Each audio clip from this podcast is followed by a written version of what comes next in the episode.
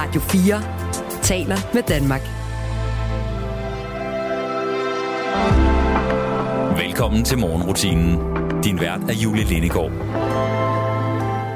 Jeg begynder på mandag. Det har jeg nok sagt til mig selv tusind gange. Og ja, motivationen der lørdag eftermiddag, onsdag aften, fredag morgen, hvor jeg tænker, den der løbetur og de der kilo fra sidste år, som jeg stadig ikke har fået tabt, til trods for nogle ret vilde nytårsforsætter og alle mulige gode intentioner. Jeg begynder på mandag. Nu er det mandag. Det er i dag. Det er det jo heldigvis en gang om ugen, men øh, jeg er ret sikker på, at jeg ikke er den eneste, der har det sådan med mandag. I dag er det den 27. marts, og altså tre måneder siden det var nytår, cirka. Og øh, der har været mange mandage. Og der har været mange mandage, hvor jeg har sagt, jeg starter på mandag. Men den der motivation, hvad er det egentlig for en størrelse? Og hvorfor er det, at det går galt, hver gang jeg beslutter mig for 5 kilo, de ryger nu. Eller slut med slik, slut med al alkohol, slut med sofa. Nu er det tid til en ny og forbedret Julie, der løber en tur. Eller går en tur efter aftensmaden. Ah, på en eller anden måde, så siver motivationen ud under sofaen. Hurtigere, end jeg kan nå at få hentet en plade Marbu. Og så er den der igen. Jeg starter på mandag. Jeg har øh, Anna Bogdanova, træningsekspert, med lidt senere her i morgenrutinen til at fortælle mig lidt om, hvad det egentlig er, der går galt. Og hvorfor det er, at jeg ikke kan fastholde motivationen ret meget længere, end til jeg starter på mandag. Og ofte er det jo også en god mandag. Den starter godt. Jeg får spist sundt fra morgenstunden, madpakke med. Og inden vi nåede til onsdag, så er det alligevel ikke blevet til så meget. Anna Bogdanova, hun giver nogle gode råd til, hvordan man kan øh, ændre lidt på det, og øh, hvordan det der med motivationen ikke nødvendigvis er en faktor, man skal stole på. Så den øh, historie får du lidt senere her i morgenrutinen. Det er blevet den 27. marts, og øh, morgenrutinen er her frem til klokken 6, og jeg har forskellige historier med til dig, og øh, som sagt en gæst. Og så er det jo sådan, at når øh, vi er her på Radio 4, så er det jo mest taleradio. Men jeg har faktisk i den her time lov til at spille en lille smule musik til dig, for afvekslingens skyld. Og øh, det første nummer, jeg har taget med, er øh, danske The Minds of 99 med øh, Emil. Et af de numre, jeg håber at høre, når de til sommer skal spille på Heartland Festivalen. Der kan du finde mig foran scenen, for øh, jeg elsker The Minds of 99, og det ikke lykkedes mig nogensinde at høre dem live, og det skulle efter sine være lidt af en fejl. Så øh, nu får du dem, fordi jeg synes, at det er aktuelt, og lige fordi det er en af mine favoritter. Måske har du det på samme måde. Du kan prøve at lytte med, og så øh, kan det være, at vi ses for en, en scene til sommer. Der er sikkert flere steder, hvor de skal spille, men øh, jeg ved i hvert fald, at de er på øh, Heartland Festivalen, som øh, ligger i juni, og der skal jeg høre dem. Nu hører du dem her i morgenrutinen. Velkommen indenfor.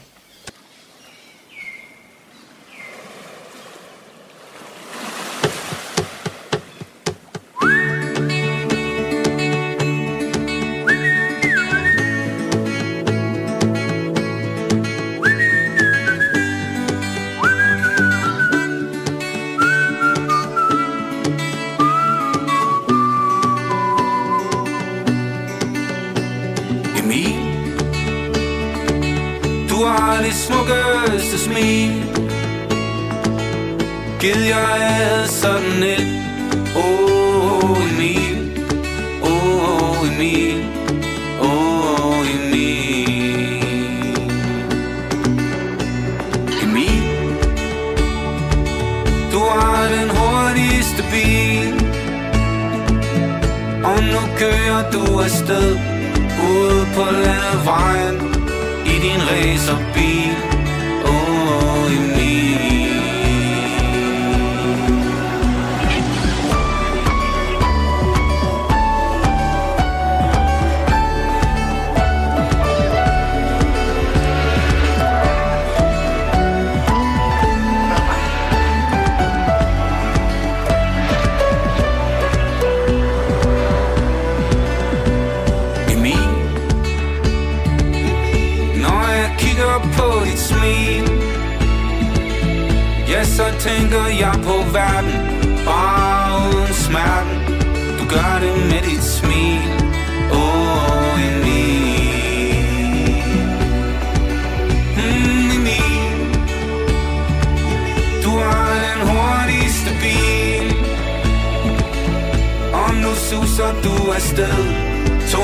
80 i timen I din racerbil.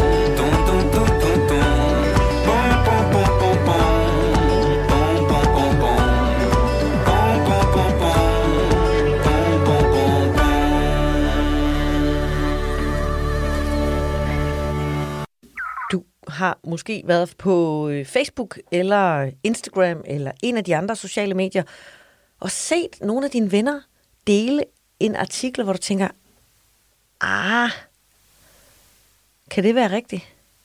Eller også så har du ikke, for der er faktisk ny forskning, der viser, at øh, vi bliver mindre kritiske, når vi øh, ser artikler øh, på sociale medier. Og det betyder faktisk, at vi har en større risiko for at øh, falde i falske nyheder. Det er øh, forskning.no, der har øh, undersøgt det i en øh, artikel eller en, øh, et forsøg, der er lavet af Science Advanced, hvor forskere har spurgt over 3.000 aktive på sociale medier. Det er amerikanere, der er blevet spurgt om det her, og måske kan man sige noget ud fra det. Men måske er det også meget generelt, at øh, vi faktisk har en lille smule svært ved at være rigtig kritiske. Vi ved godt, når vi går ind på Ekstrabladet, eller på BT, eller politikken eller andre, at det er et medie, og vi måske skal være vågne og almindeligt kritiske over for det, vi læser. Men når vi ser det på sociale medier, så viser den her øh, undersøgelse faktisk, at vi har en tendens til at vurdere, at de er mere sande, end de i virkeligheden er. Og øh, det øh, er der faktisk også et, øh, en forsker, der har øh, nogle bud på. Peter Bo Brandsæk, han er professor ved Oslo Universitet, og han øh, mener faktisk, at årsagen skal findes både i menneskets psykologi og også i de sociale mediers design. For han siger nemlig, at øh, når vi er på sociale medier, så er, handler det jo om, at vi er sociale. Det ligger jo ligesom i ordet. Vi er ikke i nyhedsmode, siger han. Så når man øh, støder på nyheder på sociale medier, så har man en tendens til at glemme at være kildekritisk. Man ser det jo, en stor del af dem, man ser indhold fra på sociale medier, er jo nogen, man har en, en eller anden relation til. Og så er der selvfølgelig alle de her andre, der dukker op undervejs, som man så på en eller anden måde kommer til at putte i samme kategori, at det er lidt af venskabeligt. Det tyder altså på, at man er øh, sårbar over for, om øh, der er falske nyheder. Og det, øh, det er jo skidt, fordi vi jo simpelthen mangler vores øh, sunde, kritiske fornuft, når vi øh, ligesom deler og læser ting, som vi har set på øh, Facebook eller på Instagram. Så hvis du indimellem sidder og tænker, det var da alligevel utroligt, så er du måske en af de få, der faktisk har sin øh, kildekritik slået til, når du scroller.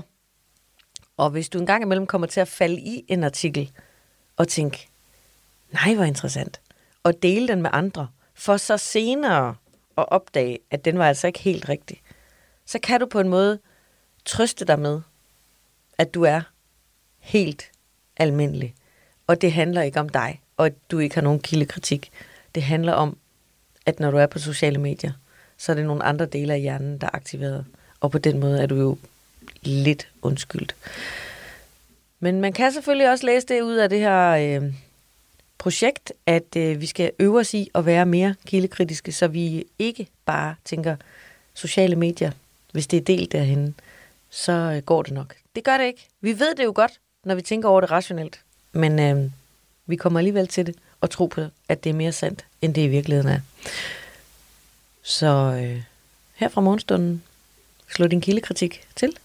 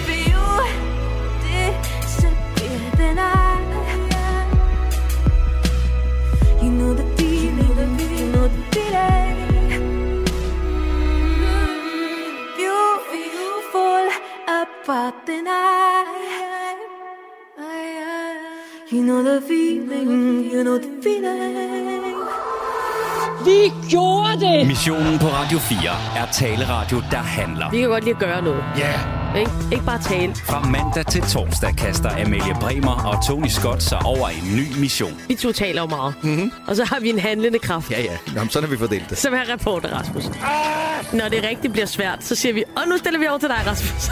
det skal du gøre. Lyt til missionen mandag til torsdag fra 15 til 17. Radio 4 taler med Danmark.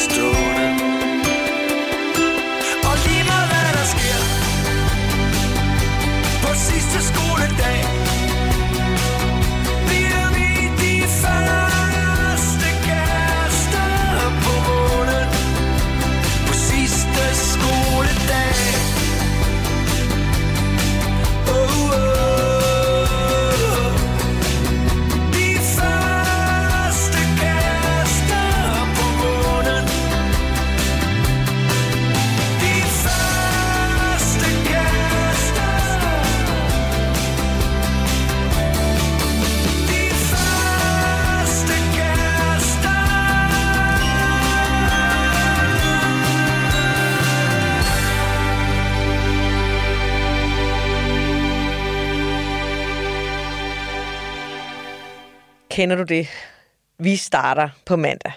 Det har jeg nok sagt til mig selv 10.000 gange i mit liv. Jeg øh, starter på mandag med at løbe, med at spise sundt, med at træne, og i det hele taget med at gå længere og komme ud med hunden oftere og sådan noget. Men hvad er det egentlig, der skal til, for at jeg bliver rigtig motiveret? Det skal vi prøve at blive lidt klogere på nu, hvor jeg har vores faste mandagsgæst, Anna Bogdanova, træningsekspert med. Velkommen til morgenrutinen, Anna. Tak og godmorgen. Godmorgen. Altså, jeg, du kender sikkert det her med, at jeg starter på mandag, og det er derfor, du er med her mandag morgen, fordi vi er mange, der tænker, sådan en mandagstræner, det kunne jeg virkelig godt bruge, fordi jeg har besluttet mig så mange gange om søndagen, for at jeg starter i morgen, der er det mandag, en ny uge. Mm. Men øh, det holder som regel ikke så længe. Hvad er det for noget med det der motivation? Altså jeg vil bare lige sige til at starte med, at øh, jeg havde en, øh, en øh, coach på et tidspunkt, øh, sådan en, en styrkecoach, som øh, altid lærte os at sætte kunder i gang med noget nyt om lørdagen. Og, øh, og det var simpelthen fordi, at lørdag har du jo faktisk mere overskud. Du har færre forpligtelser, der er færre ting, du skal nå til et bestemt tidspunkt. Så det giver rigtig god mening, at når man skal starte noget nyt, så har man faktisk lidt øh, større mental båndbredde. Så det er en dårlig idé at starte om mandagen, men det er en rigtig god idé at starte i weekenden. Ja, men Men det, det vil sige, at du har lige givet mig en, så... du har lige givet mig en uge mere. ja. ja, men altså okay, hvis man ikke er startet i lørdag, så kan man sige, at det bedste tid til at starte, det er nu. Øhm, og det kan man jo øh, med fordel gøre. Men øh, ofte så, øh, så tror jeg, altså, grunden til, at vi ofte føler, at vi mangler motivation, det er enten fordi, vi mangler forudsigelighed. Vi er faktisk ikke helt sikre på, hvad skal, der, altså, hvad skal jeg lave, og hvordan skal jeg lave det, og er det nu det rigtige? Så der kommer en hel masse sådan indre dialog om, hvorvidt at man egentlig overhovedet gør det rigtige, og så får man ikke gjort noget. Så der er sådan en form for en overtænkning, der kører, som tager kippet fra os. Så det er en rigtig god idé at tænke sig om i hvert fald, okay, hvad er det, jeg skal? Øh, hvordan ser det ud? Forberede sig en lille smule, og så, øh, og så tillade sig, at det ikke bliver perfekt fra første gang. Og det jeg oplever, og det, det bilder jeg mig ind, at mange andre også opdager, mm. og oplever, det er, at jeg for eksempel tænker, ah, bukserne de strammer lidt øh, her mm. efter, øh, ja, altså stadigvæk efter julen, og nu er vi snart i slutningen af marts, men altså, der, de strammer stadigvæk. Og de der 5 kilo, de vil være fantastisk at tabe. Så, altså, og så tænker jeg jo med jævne mellemrum, på mandag, der starter jeg. Mm. Jeg er topmotiveret, jeg, det går rigtig godt de første par timer, jeg får spist noget ordentligt morgenmad, jeg får smurt en madpakke, mm. og det går rigtig godt, og så om eftermiddagen, der går det også meget godt, det går måske meget godt mm. et par dage, men så er det som om, at ryggraden og motivationen, den ligesom daler, og ryggraden, den Mm. bliver sådan lidt slap, og så er der kage på kontoret. Og så Mm. kommer jeg til at falde i, og så tænker jeg, ah, jamen jeg starter igen på mandag. Så, så hvordan Ja. fastholder jeg den der motivation, eller er motivationen overhovedet vigtig for, øh, for at kunne gennemføre sådan et, øh, et forløb? Altså motivation kommer og går, og motivation er lidt en funktion af, om øh, du for det første har energi nok. Og det er også helt på det basale plan, fordi rigtig mange, der tænker, nu skal jeg til at være sund, de spiser tre øh, fuglefrø til morgenmad, og øh, så føles det som om, at man netop gør noget godt, fordi man er sådan lidt afholden og sådan noget, ikke? Og man kan næsten mærke, at maven bliver tyndere, bare fordi man ikke har spist noget. Men så bliver man jo overmandet af sult, som en helt reelt sult, fordi du faktisk mangler energi. Og det kan man altså ikke øh, tænke sig ud af. Man kan ikke sådan øh, viljestyrken trumfer altså ikke helt grundlæggende fysiologiske behov. Så hvis du, hvis du er sulten, hvis du er træt, øh, hvis du er udkørt, øhm, så kommer du ikke til at holde fast i noget som helst af det, som du tænkte. Altså, fordi så er de der 5 kilo ikke så vigtige alligevel. Nej, det er det, at der sker jo i løbet af ugen, ikke? Ting. Ja. Ja. Så det handler jo faktisk om at tilfredsstille sine grundlæggende behov for, at man har overskud til at begynde at gøre noget nyt. Og samtidig også øh, ikke sådan lade sig guide af, øh, nu skal jeg tage tabe de her 5 kilo, fordi det er sådan et resultatbaseret mål. Og det der resultat kunne faktisk ikke rigtig selv styre. Der er så mange ting, der spiller ind på, om det kommer til at ske og alt muligt. Men det du kan styre, det er det du gør. Så når du skal sætte et mål, som du i virkeligheden også føler dig motiveret for, så skal det være et målsætning for, at uanset om der er orkan uden for vinduet, og alting vælter og går galt, så er jeg sikker på, at jeg kan gennemføre det her. Ikke Mm. sådan en, hvis jeg klemmer ballerne sammen, og hvis alting står i vatter, så kommer jeg nok til at kunne gennemføre det. Mm-mm. Så har jeg tabt det 5 allerede kilo inden sommerferien, ikke? Ja. Ja, præcis. Så okay, hvad, hvad kan du gøre? Okay, det kan godt være, at sådan, lige nu med det overskud, jeg har, så kan jeg faktisk kun overskue at træne i 5 minutter. Okay, fint. Men så er det det, der er dit mål. Det er, du skal træne i 5 minutter hver dag. Så er det ikke, øh, er vi der nu? Er vi der nu? Hvad siger vægten nu? Hvad siger vægten nu? Så bliver man helt udmattet, fordi man hele tiden kigger på uret og tænker, åh, må gå tiden langsomt, ikke? ja, og der sker ikke rigtig noget på vægten. Man bliver meget præcis. utålmodig, hvis ikke man ser resultater med det samme, ikke? Og der går rigtig, rigtig lang tid, før der sker noget på vægten, hvis man gør det rigtigt. Hvis man gør det på en bæredygtig måde, så vil man faktisk ikke kunne se en skid på vægten de første 8-12 uger, fordi at kroppen er ved at genopbygge sig selv indenfra, kan man sige. Den er ved at omfordele måden, den de giver energien ind i musklerne frem for fedtvævet. Den går ind og øger blodgennemstrømning. Den går ind, og du forhåbentlig får du også øh, spist nogle flere grøntsager, og så får du mere tarmindhold og alle mulige ting. Så hvis den vægten er bare så demotiverende i sig selv at rette sig efter, Men sig lige lidt mere om det der med forskellen på at have et resultatmål, som handler om de 5 kilo, mm. og så have et, hvad kalder du de andre mål, mere sådan nogle handlingsmål? Ja, handlingsbaseret mål, det er simpelthen, hvad jeg er villig til at gøre lige nu. Og så sætter man et mål, som handler om indsats. Hvad vil du gøre? I stedet for, hvad kunne du tænke dig, at der skete? Fordi der er et gap mellem det, du kan gøre lige nu og her, og det, du ønsker. Øhm, så det vil det er helt sikkert den bedste vej at ligesom bygge den bro er at starte der, hvor du er, og gøre det, du kan. Så det kan være sådan noget med, jeg kan gå en tur om aftenen, eller jeg kan huske at smøre mig en madpakke hver dag, eller jeg kan øhm, træne i 5 minutter. Ja, man kan for eksempel sige, okay, hvis jeg nu bare sådan lige kigger lidt tilbage, nøgteren på det, jeg plejer at gøre, hvornår er det, det går galt? Det går galt, hvis det er, at jeg ikke har forberedt, lad os nu sige, hvis jeg ikke har spist ordentlig morgenmad, så falder jeg altid på kage klokken 3. Okay, men så målsætningen måske bare netop at sådan forebygge det, øh, som man ved øh, afsporer en, ved at gøre klar til morgenmad.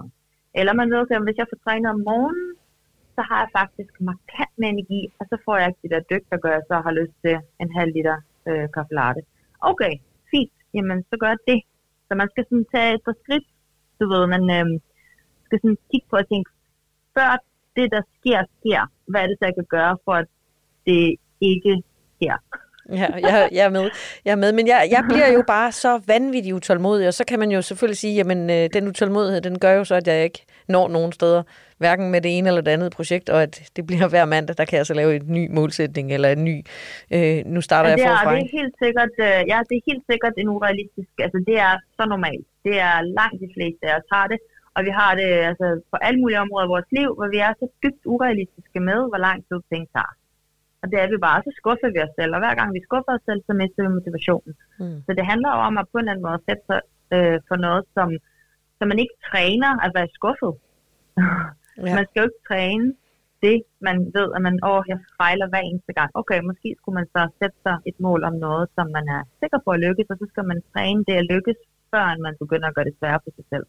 Ja, fordi jeg ved jo faktisk allerede, at på mandag, når jeg starter igen om en uge, eller på lørdag, ja. fordi nu har jeg lært, at det skal være om lørdagen i stedet for, at jamen, der, er- du ved, det er sådan en 80% dedikation, ikke? fordi Jeg har en historik af projekter, der er kuldsejlet, ikke? og de der 5 kilo, de mm. sidder der jo stadig, og er måske blevet til 7 eller 10 eller 12, eller hvor meget det nu Ja. er, i siden, øh, siden jeg startede med det for første gang for mange, mange år siden. Ikke?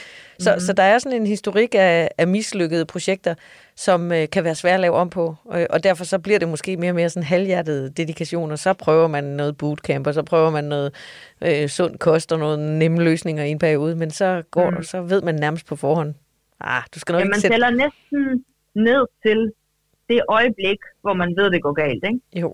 jo, og man har sådan, hvis nogen spurgte, skal jeg sætte penge på dit projekt, så vil man sige, nej, Nej. nah, det vil jeg nok ikke. Jeg vil nok ikke, øh, jeg vil nok ikke sætte penge på det her projekt. Jeg vil nok finde nogen, der var lidt mere dedikeret. Selvom man godt kan føle mandag morgen, i dag er jeg super dedikeret, og nu er jeg super motiveret for at mm. holde fast i den her resultatbeslutning, jeg har lavet. Men, øh, men jeg, jeg hører, at du siger, at det skal være mere handlingerne, end det skal være resultatet, jeg skal øh, Ja, kigge jeg på. tror måske også, at man skal sådan, passe på med at kalde sig selv for doven eller udedikeret, fordi i virkeligheden, hvis man virkelig forstår motivation er egentlig et resultat af, om du har overskud energi, om du kan gennemskue, hvad der skal til, øh, og, og bryde det ned i markant mindre bidder, så det bliver forudsigeligt. Altså det er ligesom børn nogle gange har brug for nogle meget, meget klare strukturrammer for, hvad kommer til at ske og hvornår. Øh, og det har vi også i projekter, som er nye for os, eller som er svære for os. Vi er simpelthen nødt til at gøre dem meget mere øh, spiselige. Og så skal man tænke på, okay, nu er du vant til, at lad os sige, man starter en eller anden kaskade med en dominobrik, og man skubber til en, og drrr, så vælter de andre. Ikke? Mm. Så måske prøve at overveje, okay, hvilken dominobrik skal jeg skubbe til, for at de her brikker vælter den anden vej, end de plejer.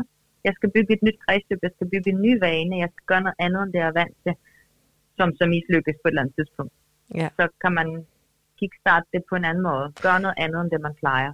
Og jeg hørte også sige, at det også er noget med, og, og at øh, man skal også have et vist, øh, en vis portion overskud, så der er måske også nogle ting, man skal gøre mindre af det, man gør, gjorde før. Altså hvis man, hvis man vil tilegne sig en ny vane, som ikke skal være baseret mm. på motivation, så, øh, som kommer og går, så skal man måske kigge lidt mere på, øh, på hvad man kan skrue lidt ned for en periode. Og sige, "Nå, men så er jeg ikke så social i den her periode, hvor jeg lige skal indarbejde nogle nye vaner, eller jeg, jeg så går i seng lidt tidligere, eller som så gør, at man misser Mm. den der sene nyhedsudsendelse, eller hvad det nu er, man har af, af aftenrutiner. Er det også det? Ja, det er faktisk en vild god pointe. Jeg hørte lige for nylig sådan en, en tale, som Shonda Rhimes, som uh, har lavet Grey's Anatomy, uh, Grey's Hvide Verden, den der uh, medicinserie, Ja. øhm, og nogle andre super, super fede ting. Hun holdt en tale, hvor hun så sagde, at jeg får hele tiden ros for, at jeg bare, hvordan er det, jeg har tre børn, og hvordan når jeg det hele, siger hun. Det gør jeg ikke, fordi når jeg er mega sej på et område i mit liv, så er der bare noget andet, der sejler. Og det er jo bare sådan, det er. Øh, så nogle gange så er man nødt til at gå all in på et eller andet projekt, fordi at man har brug for at faktisk at bruge mental energi på at huske sig selv på at gøre de ting, man egentlig havde tænkt sig, fordi man glemmer det bare lynhurtigt, når det ikke er en vane. Øh, og så skrue ned for noget andet. Og det ved vi jo alle sammen, hvis vi har en anden super skarp deadline på arbejde, så kan vi da godt prioritere, at jeg skal ikke ud i aften, for jeg skal sidde og arbejde. Og det ved man godt, det er jo ikke sådan, det står på altid. Mm. Så man skal jo bare sige til sig selv, hey, det er bare en fase. Jeg er nødt til at, det her det kræver energi af mig, at lave noget nyt på en ny måde, til at skrue ned for noget andet. Så man kan ikke have en fyldt kalender, og så lige pludselig tænke, jeg ligger lige en livsstilsændring oveni. Det sker bare ikke. Anna, jeg er øh, fuld af optimisme og håb for, at øh, jeg også får ændret vaner, og jeg er ret sikker på, det at, øh, at øh, mange af dine gode råd her også kommer til at hjælpe mange andre. Tusind tak, jeg. fordi du vil være med her Selv i tak. morgenrutinen. Ha' en rigtig god dag. Tak.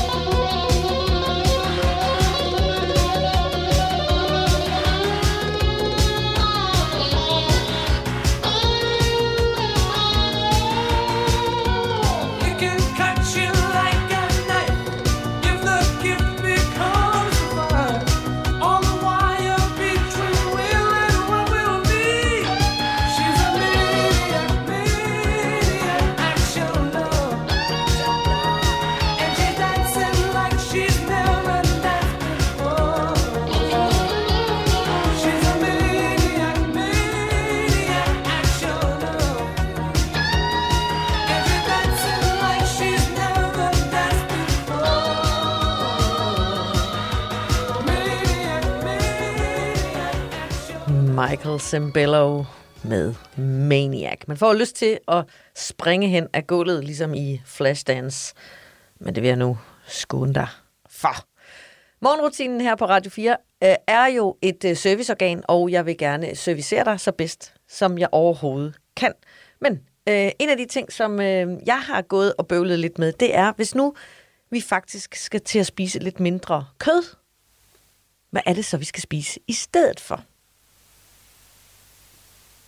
Og det vil jeg gerne lige øh, kigge lidt nærmere på nu. Fordi det er klart, at øh, i forhold til klimaet, og du har hørt alle de gode råd og sådan noget, vi skal skrue lidt ned for øh, oksekødet, og i det hele taget prøve at finde nogle øh, erstatninger. Og øh, derfor så øh, vil jeg lige prøve at kigge lidt på, hvad du egentlig kan skifte kødet ud med. Altså for eksempel, så har jeg det selv lidt stramt med tofu, fordi det er sådan en øh, kendt køderstatning, som jo, øh, altså vegetarerne har spist det i årvis, men det smager jo af stort set ingenting. Det er sådan en hvid øh, klump. Den er lavet af sojabønner, og som er presset og derefter øh, tilsat eksempelvis enzym eller syre eller salt, sådan så det ligesom bliver til, øh, til det her faste, ikke helt kød, men sådan en faste klump. Og så, øh, så det er sådan lidt øh, en hård feta-agtig. Der, det, der er det gode ved tofu, er, at det er fyldt med protein og har et øh, højt indhold af jern og calcium. Og jeg har lige været inde og tjekke, altså det der jo, du kan bruge tofu i stedet for kylling for eksempel. Men det du skal huske, og det er måske der, jeg er gået galt i byen, det er, at tofuen skal måske lige marinere først. Man kan for eksempel marinere den i sojasauce, chili eller hvidløg. Og så øh, bliver den faktisk øh, lidt ligesom kylling og kan bruges i retter, hvor du i stedet for ville have brugt kylling og skære det ud. Så det er i hvert fald øh, en mulighed. Så er der det produkt, der hedder Tempi, som er øh, lidt ligesom tofu og også lavet af sojabønner, men det er mere sådan friske sojabønner, øh, der er gæret mere sådan naturligt. Det er sådan fermenteret, så det bliver sådan en fast tekstur, og Tempi smager også lidt mere øh, naturligt, øh, lidt nødeagtigt i forhold til øh, tofu. Det kan med fordel tilberedes med krydderier som øh, karry, hvidløg, ingefær og øh, er ikke så nemt at få fat på. Så er der øh, en frugt, der faktisk minder lidt om kød. Den hedder jackfruit, og du kender den måske, hvis du har været i øh, Asien, for den bliver brugt rigtig, rigtig meget i det asiatiske køkken. Det er en øh, frugt, der vokser på et øh, træ i sådan øh, fine, finfamilien, og øh, kan købes i glas eller i dåse, og sådan i saltlage. Og når den er skåret ud, så øh, ligner det lidt sådan en øh, ananas, men det er altså øh, meget sådan pulled pork eller kyllingeagtigt øh, struktur, og kan for derfor faktisk bruges i retter, hvor du, hvor du ville have brugt gris eller kylling. Ikke? Endelig så øh, kunne du jo øh, kigge efter falaflerne. Falafler er jo faktisk lidt en frikadelle, bare uden kød. Og øh, den er lavet af kikærter og stammer fra Mellemøsten. Tit så er de øh, rørt med noget øh, persille, koriander, hvidløg eller i den stil. Og de øh, skal steges i olie lidt ligesom, altså det er faktisk fuldstændig som frikadeller. De er rige på protein og kostfiber, og så øh, smager de faktisk rigtig, rigtig godt, hvis man øh, lige øver sig lidt. Man kan også købe dem øh, færdige i øh, nærmest alle supermarkeder. Så hvis du sidder og tænker, jeg vil faktisk gerne skifte noget af mit kød ud, så var der her et par øh, eksempler på, hvad du kunne øh, kaste dig over. Det er god råd, jeg har fundet fra Samvirke, og der er faktisk også det, der hedder seitan. Det er øh, hvedegluten, der også stammer fra Asien. Seitan, det er øh, det, som der også bliver brugt til at lave øh, pålæg. Du ved, hvis du vil øh, købe sådan noget andet pålæg end okse, eller, men det, det har sådan samme struktur som øh, okse, okse øh, pålæg. Men det smager lidt af svampe eller kylling, og det, har, øh, det er det, som der bliver lavet, når man laver det, køber det der grønne pålæg. Så er det lavet af seitan, og det kan du altså også købe i helt almindelige supermarkeder. Og det kan godt være, at øh, det her det faktisk øh, er lidt svært lige at kaste sig ud, fordi det der med vaner er jo en virkelig svær ting. Vi har svært ved at ændre på vores vaner, og hvis vi skal ændre på vaner, så skal det være super, super nemt. Der findes jo også de her færdige produkter, kyllerylle, eller hvad pokker det hedder, nede i supermarkedet, som er sådan noget kyllingeerstatning. Og øh, det kan man jo eventuelt starte med, når man skal lave en kyllingeret, og prøve at øh, prøve sig frem med det. Men ellers så er det i hvert fald øh, tofuen, der kunne øh, være nem, for den er nemt tilgængelig og øh, kan altså marineres, så den smager af lidt mere end bare den der hvide, lidt kedelige, flade smag.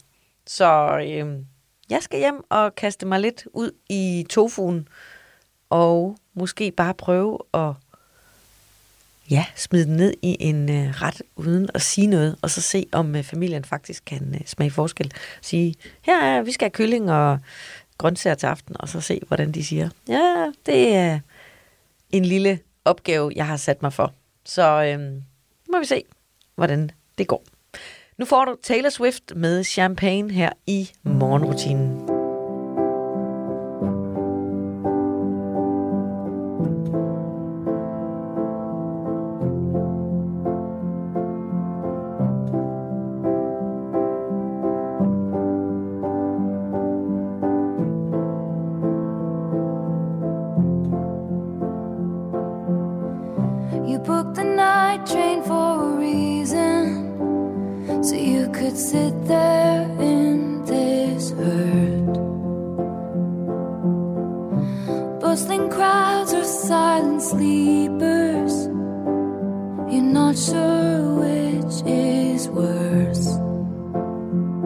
Because I dropped your hand while dancing, left you out there standing, crestfallen on the land in champagne problems. Your mom's ring in your pocket, my picture in your wallet. Your heart was glass, I dropped it, champagne problems.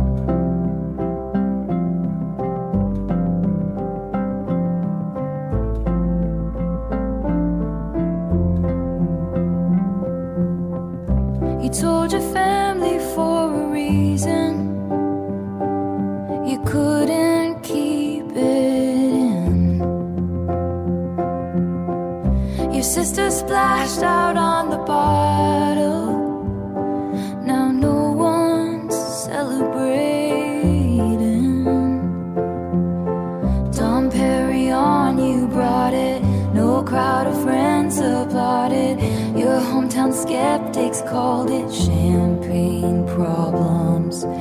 You had a speech, you're speechless. Love slipped beyond your reaches, and I couldn't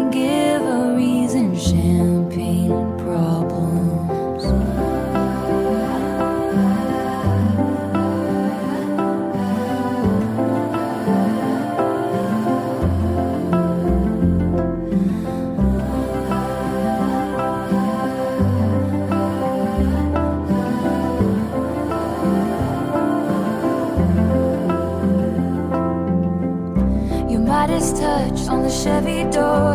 November flush and your flannel cure. This dorm was once a madhouse. I made a joke, well, it's made for me. How evergreen, our group of friends. Don't think we'll say that word again. And soon they'll have the nerve to deck the halls that we once walked through. One for the money, two for the show. I never was ready, so I watch you go. Sometimes you just don't answer someone's on their knees and asked you. She would have made such a lovely bride. What a shame she's fucked in the head, they said. But you'll find the real thing instead. She'll patch up your tapestry that I shred and hold your hand while dancing. Never leave you standing, crestfallen on the landing with champagne problems. Your mom's ring in your pocket, picture in your wallet, and you won't remember all my champagne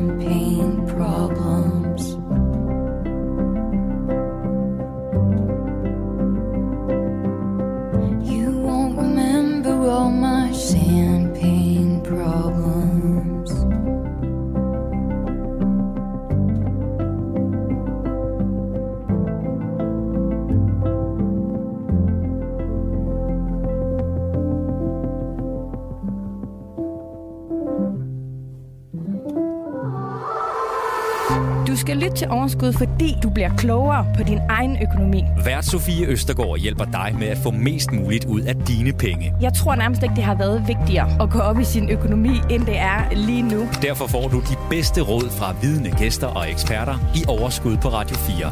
Selv den mindste økonomi, der kan man altså finde en lille bitte smule at rykke rundt på. Lyt til Overskud i Radio 4's app, eller der, hvor du lytter til podcast. Gør det, gør noget, og gør det nu. Radio 4 taler med Danmark.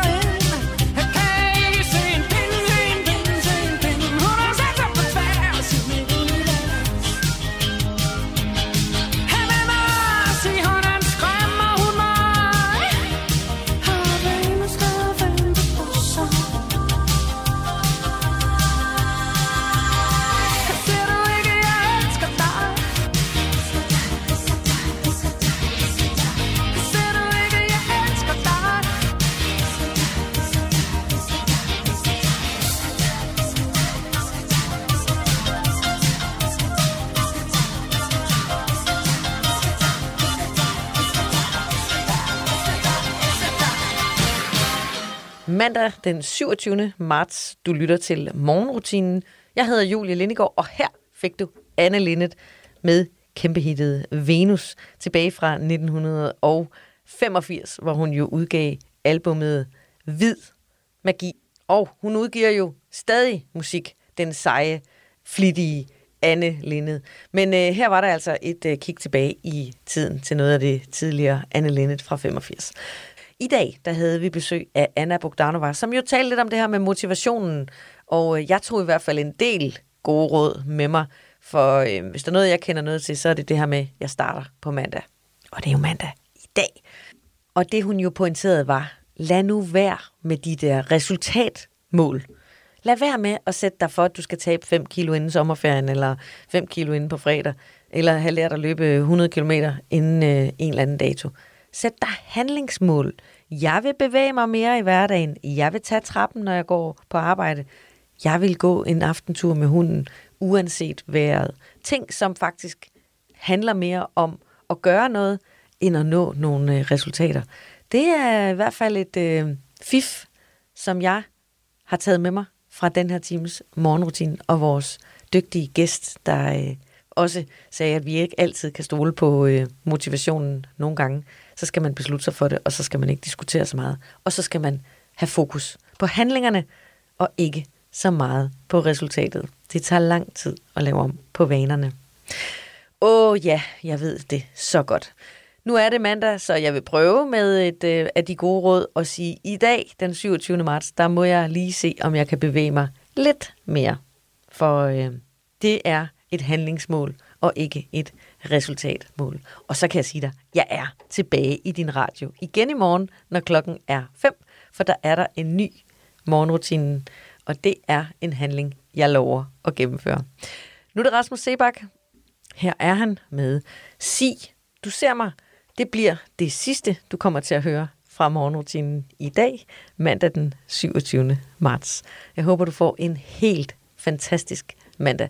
Og du kan jo sætte dig ned og prøve at overveje, hvilke handlingsmål du har lyst til at sætte dig for i dag. Og måske for resten af ugen. Ha' en god dag. Vi høres ved igen i morgen kl. 5.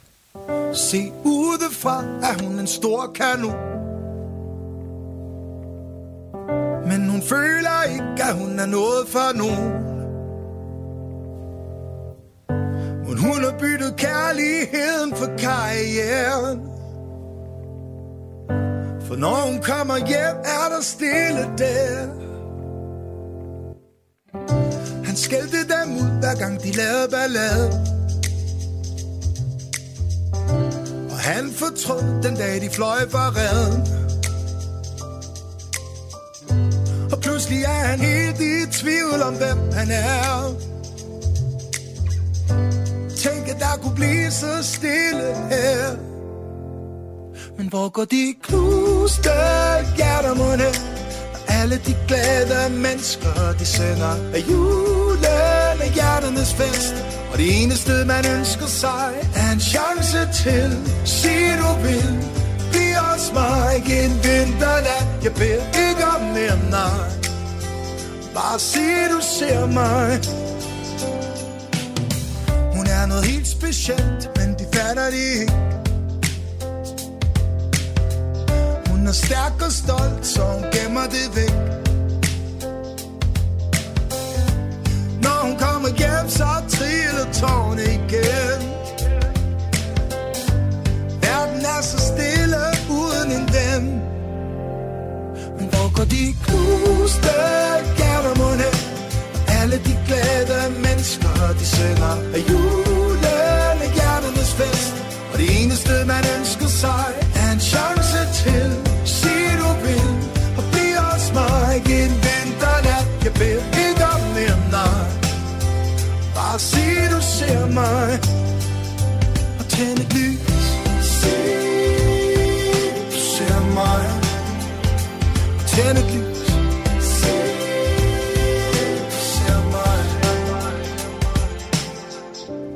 Startede så godt, han havde styr på sit.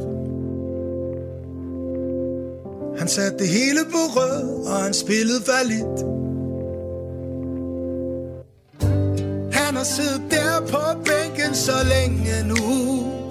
Han tænker, må ikke igen i år bliver en stille jul. Men hvor går de knuste hjerter mon